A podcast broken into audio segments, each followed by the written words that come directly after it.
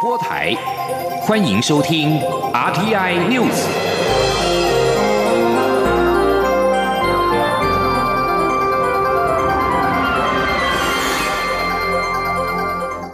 听众朋友您好，欢迎收听这节央广主播台提供给您的 RT News，我是张顺祥。首先把新闻焦点关注到长照扣除额拍板了。行政院会今天通过所得税法第十七条的修正草案，增订长照扣除额。行政院长苏贞昌在法案通过之后，在脸书发文表示，他了解照顾失能家人的辛苦，替长照需求家庭分担辛劳是政府的责任，照顾失能。能加人的你应该减税。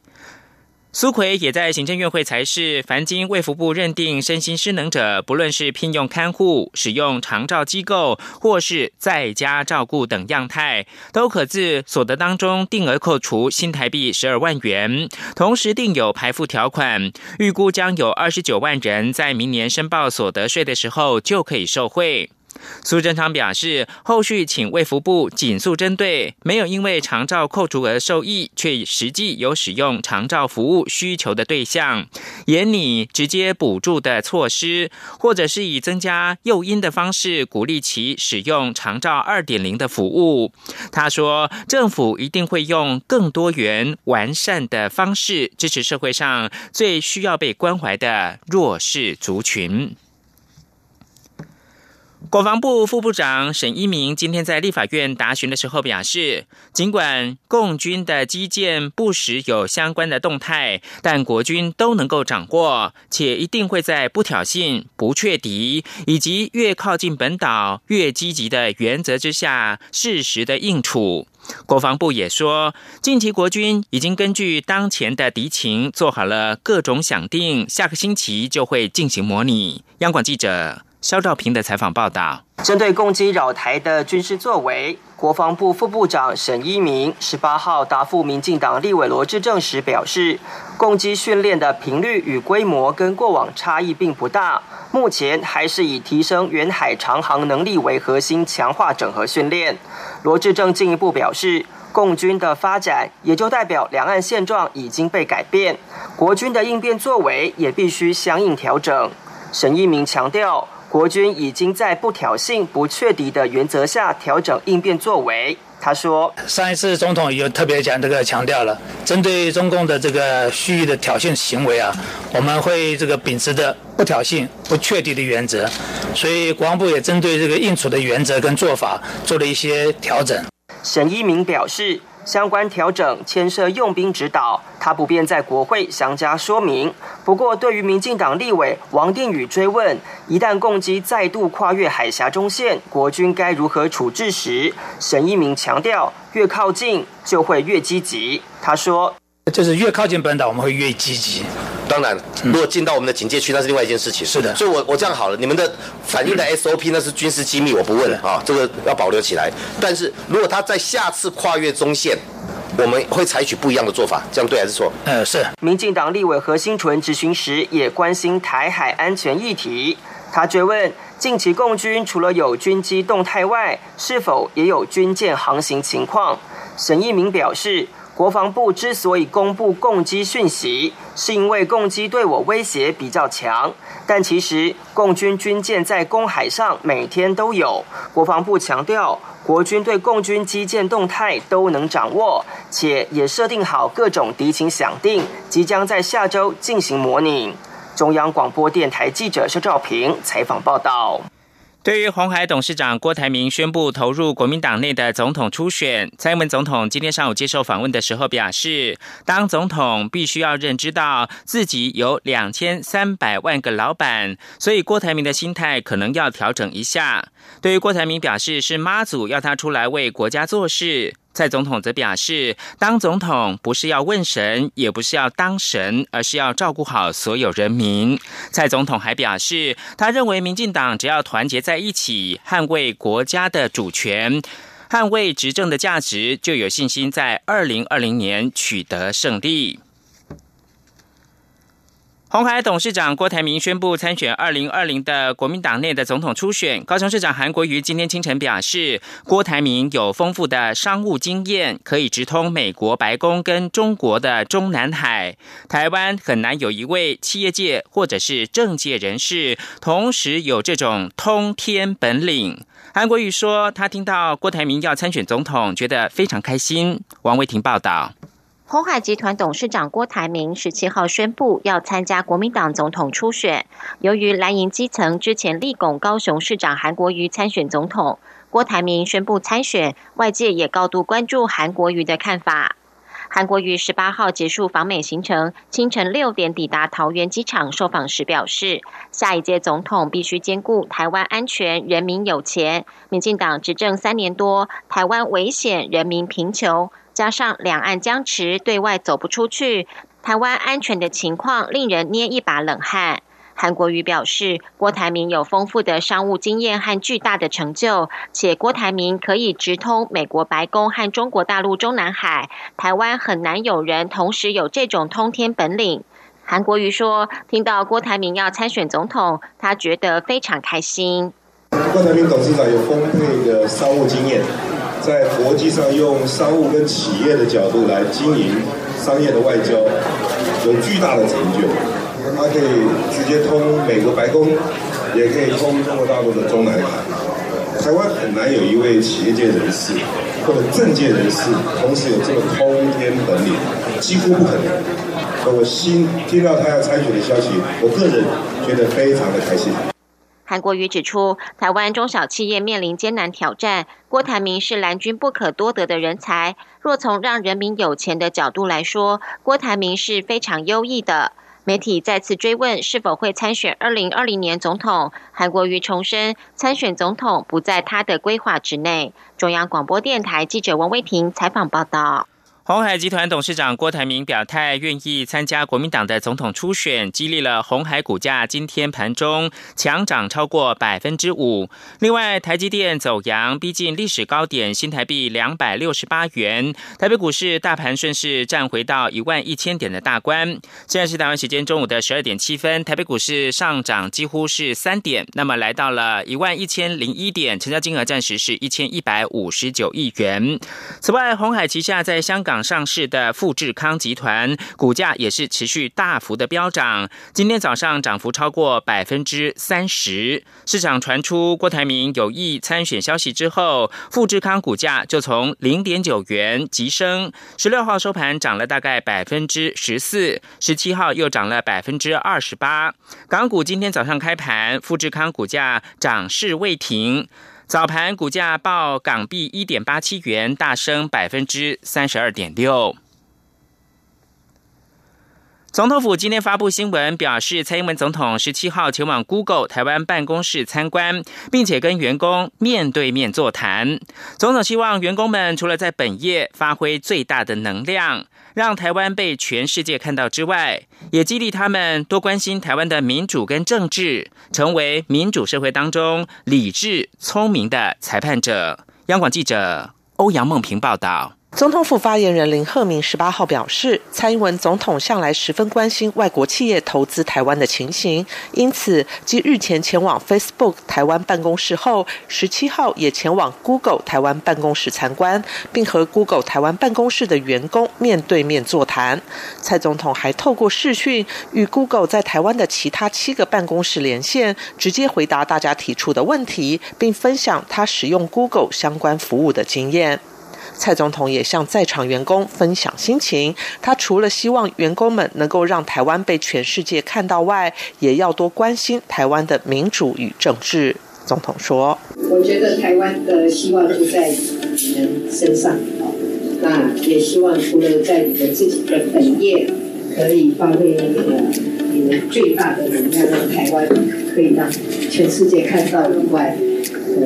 对台湾的民主跟政治，恐怕要多花一点心血。那因为这毕竟是一个台湾走向一个更成熟的社会里面，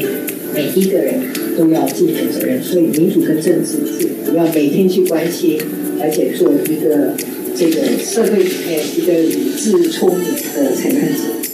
总统也听取 Google 台湾办公室的简报。Google 台湾董事总经理简立峰表示，Google 在台湾建制了资料中心及云端运算平台，更在二零一九年完成首件绿电采购案。他并指出，云端相关产业很有机会成为台湾下一个兆元产业。目前，Google 在台湾有超过两千五百位正职员工，在六个县市设有八个办公室。后续在新北板桥的远东通讯园区将打造新的办公园区，预备了员工。工人数双倍成长的空间。Google 也推动智慧台湾计划，预计在二零二零年前完成培育一万名 AI 人才以及十万名数位行销人才。由于蔡总统在三月十七号重新启用 YouTube 频道后，订阅人数在一个月内从六千多人到突破十万人，Google 也特地颁发 YouTube 认证的白银创作者奖给蔡总统。总统领奖时开玩笑的说：“从上次领取中选会颁发当选证书后。”他已经很久没有被颁奖了。中央广播电台记者欧阳梦平在台北采访报道。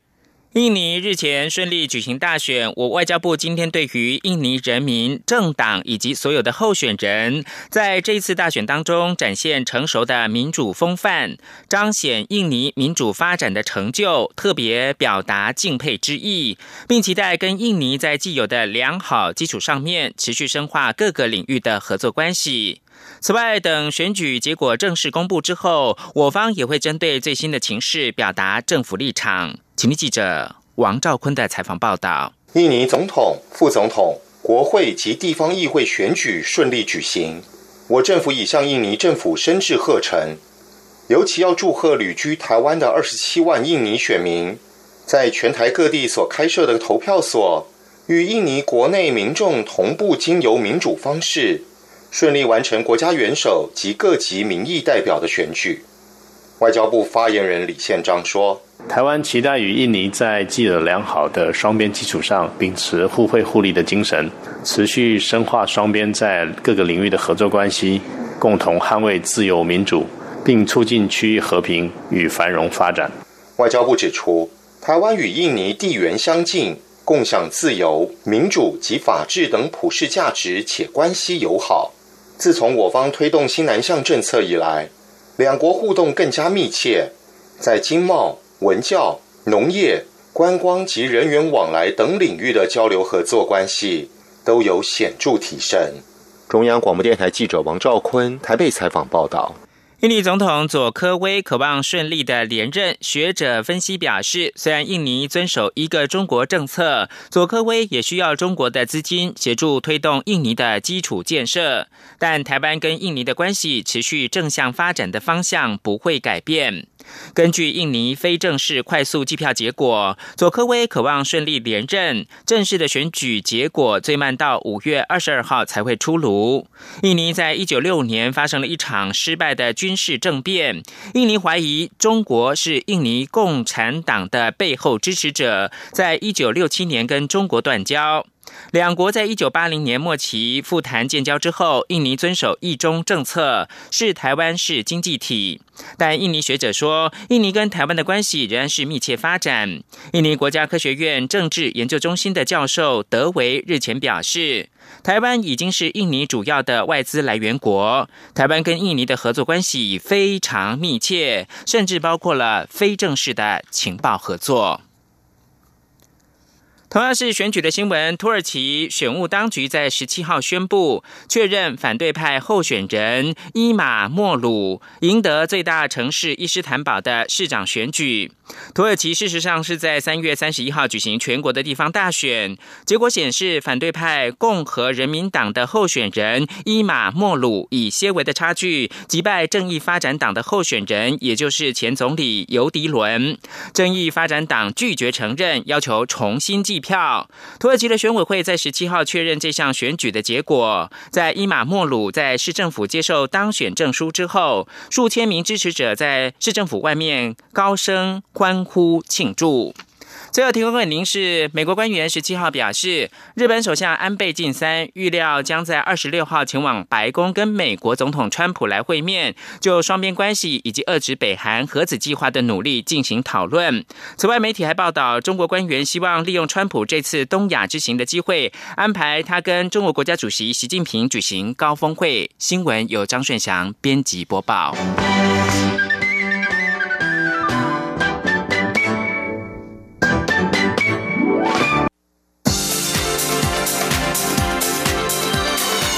这里是中央广播电台台湾之音，欢迎继续收听新闻。各位好，我是主播王玉伟，欢迎继续收听新闻。在科技部长陈良基的见证之下，科技部辖下的国家实验研究院今天与 NVIDIA 辉达公司签订合作意向书。NVIDIA 全新的自驾车系统开发验证平台将在台湾智驾测试实验室展开全面的合作，导入国际自驾车研发能量，提升相关的技术研发动能。前天记者杨文军的采访报道。根据国际研调机构国际数据资讯 IDC 的调查报告预测，二零二一年全球将有百分之二十的主要城市开始实际使用自驾车。二零二四年，共享汽车平台在全球主要城市所提供的乘车次数中，将有百分之十由自驾车提供服务。在科技部长陈良基见证下，国家实验研究院院长王永和十八号与 NVIDIA 全球副总裁及台湾区总经理邱立梦签订合作意向书。NVIDIA 全新的自驾车系统开发验证平台将与台湾智驾测试实验室展开全面合作。科技部长陈良基表示，自驾车是一个全新的蓝海市场。台湾的汽车产业虽然不比欧美日等汽车大国，但台湾具有深厚的 IT 资通讯实力，将有助于产业界跟上自驾车的浪潮。只要策略正确，就有机会打入国际市场。他说：“那这个是听说这个价值这个非常昂贵，是 Media 耗尽巨资所研发的一个平台。那这个意思也就是说。”包括 NVIDIA 这个呃 Constellation 的这个平台，它的平台比较像你把它想成说，就是提供一个自驾车这样一个车板以后的主机板一样，所以台湾的零组件可以任意时刻把它装上去。然后就直接可以在我们自驾场域做测试，测试完它零组件相关的功能，可以直接就放到未来自驾车的使用。邱立梦指出，目前 NVIDIA 已经和全球超过三百七十家汽车、卡车或巴士制造商、汽车系统整合解决方案供应商、共享汽车、物流货运公司等各领域的企业合作。相信透过与科技部及国研院的紧密合作，NVIDIA 将能为台湾自驾车产业注入更多动能。打造更加完善的自驾车生态系。王永和指出，位于台南沙仑的台湾智驾测试实验室已于二月二十五号正式开幕，目前已有十多个厂商签约。截至今天，大概有五十天都有厂商在运用。相信未来若能发展适合在复杂环境下行驶无碍的自驾车，必定是相关产业发展的重点。中央广播电台记者杨文君台北采访报道。而在智慧医疗的研发方面，人保电脑协同台北科技大学成立了新创公司宏智生医科技，积极投入脑部功能性病患的脑波 AI 辅助诊断器材，并且成功开发出用于忧郁症压力指数评估系统产品，预计在二零二一年问世。未来，该系统也将投入早期阿兹海默症与注意力不足过动症 （ADHD） 脑波评估等辅助诊断功能，抢占智慧医疗的商机。今天记者江昭伦的采访报道。脑波与人类健康息息相关，更在智慧医疗领域中具备庞大商机。近几年积极布局相关领域的人保电脑，就与北科大团队合作成立宏智生医科技，借由产学合作，成功开发出一套创新脑波 AI 辅助诊断系统产品。第一阶段成果就是以北科大副研发长刘义宏的脑波信号处理及人工智慧辅助诊断技术为核心，开发出忧郁症压力指数评估系统。该忧郁症脑电判别准确率，经过美国哈佛医学院及台大医学院精神科临床实验，准确率达到八成。刘玉红说：“用脑波呢来侦测忧郁症呢，其实可以很简单的从它跟健康的人的大脑的活动看出一些端倪。那我们用了一些数学的演算法，啊，就是所谓的人工智慧演算法，我们从脑波里面呢提取一些重要的特征，而且是大脑不同部位重要的特征，我们再把这些特征呢进行综合的一个评判，最后输出一个所谓的呃辅助诊断的结果。那个这个结果呢就可以告诉啊医生他有忧郁症的倾向到底有多高，让医生在下诊断的时候作为一个重要的。参考。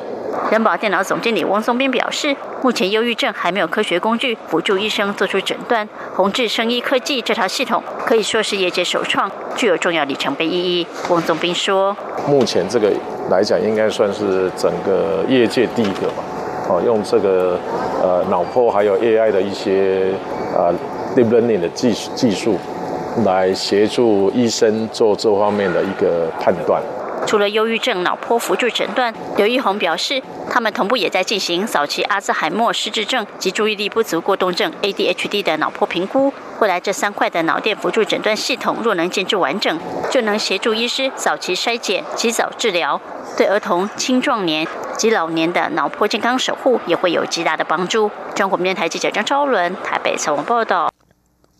研发与投资都是促进经济发展的重要动力。欢迎台商回台投资行动方案，目前已经有三十家厂商回台，总投资金额突破新台币一千两百亿元。尽管成绩斐然，但因为投资不可能立即到位，需要分阶段实践。台经院、中央大学台经中心学者都认为，无法对当前的经济有很大的注意。不过，今年的 GDP 面临保二挑战。学者表示，如今外销衰退，台商回流投资带动内需，多少能够为保二带来一点帮助。吉林港网记者谢嘉欣的采访报道：美洲贸易战下，中国大陆台商面临生产基地移转需求，政府今年起也实施欢迎台商回台投资行动方案，鼓励台商归于返乡。截至十八号，共有三十家台商通过审核，总投资金额超过新台币一千两百亿元，预估可带来一万五百个本国就业机会。台经院景气预测中心主任孙明德、中央大学台经中心执行长吴大任十八号皆表示，这些投资多是分阶段进行，难以马上冲高台湾经济。孙明德认为，若这些投资都能够落实，便可化成出口以及未来的消费，有助于经济发展。吴大任则指出，台商回流属于国内投资，是内需的一部分，有助于 GDP 表现。虽然千亿的投资金额占整体 GDP 比例不会太大，但如今外销表现衰退，多少也有助于今年 GDP 保二。吴大任说：“去年十一月开始，哈，PMI 指数就有下跌的状况嘛，然后就跌破五十，到目前为止呢，它都还没有回来。”出口订单哈，去年的第四季还有今年的第一季表现都不理想，这个是显示我们出口部门是是有一些疲弱的现象啊。今年我们的 GDP 要保二的话，所以我们是寄望哦，在内需的部分可以平衡一下我们在外销这部分的衰退啊。我是觉得在这个时候有这样子的国内投资的增加，它总是好事。吴大任也提醒，欢迎台商回流，但产业五缺的问题必须解决，尤其是能源方面，随着核电厂陆续除役，相关的电力缺口必须做好规划，赶紧补足。中央广播电台记者谢嘉欣采访报道。继续关注是居住正义的议题。立法院司法法制委员会排审《行政诉讼法都市计划审查程序专章》。台全会、台湾反破迁连线等团体今天在场外召开记者会，质疑：虽然修法对都市计划设计了全新的救济程序，但是草案未考虑先行区段征收之下，以核定版都市计划发布实施作为提起诉讼的时间点，届时家园早已被征收拆毁，呼吁应该纳入审定版作为救济点，避免救济之门有门无路。今天记者刘玉秋的采访报道。近年来开发破迁争议频传，司法院大法官作出七四二号解释：民众的土地被纳入都市计划后，若因定期检讨变更后损及其权利，未来可以向行政机关诉愿，或向法院打行政官司救济。立法院司法法制委员会十八号也排审行政诉讼法中有关都市计划审查程序专章的修法。不过，台湾人权促进会、台湾反破迁阵线、环境法律人协会等多个民间团体在场外举行记者会，虽肯定修法赋予预防性救济的精神，但质疑都市计划诉讼救济之门过窄，保障也有所不足。台全会居住权专员于宜家指出，在我国特有的先行区段征收制度下，目前草案需等到都市计划核定版发布实施后，民众才能提起诉讼。届时配合都市计划实施的区段征收早已完成，灾难皆已发生，民众未来就算胜诉，也救不回被拆的房子。好，目前的草案它以核定版作为诉讼推，作为可以开始救济的标的，它是完全处理不了台湾这种先行区段征收制度它可能会造成的这些问题。那不只是他可以开始救济的时间比较晚，甚至于就算他可以开始救济之后，最后即便胜诉，也因为我们的诉讼判决的结果有一些特殊的种类，还有在诉讼。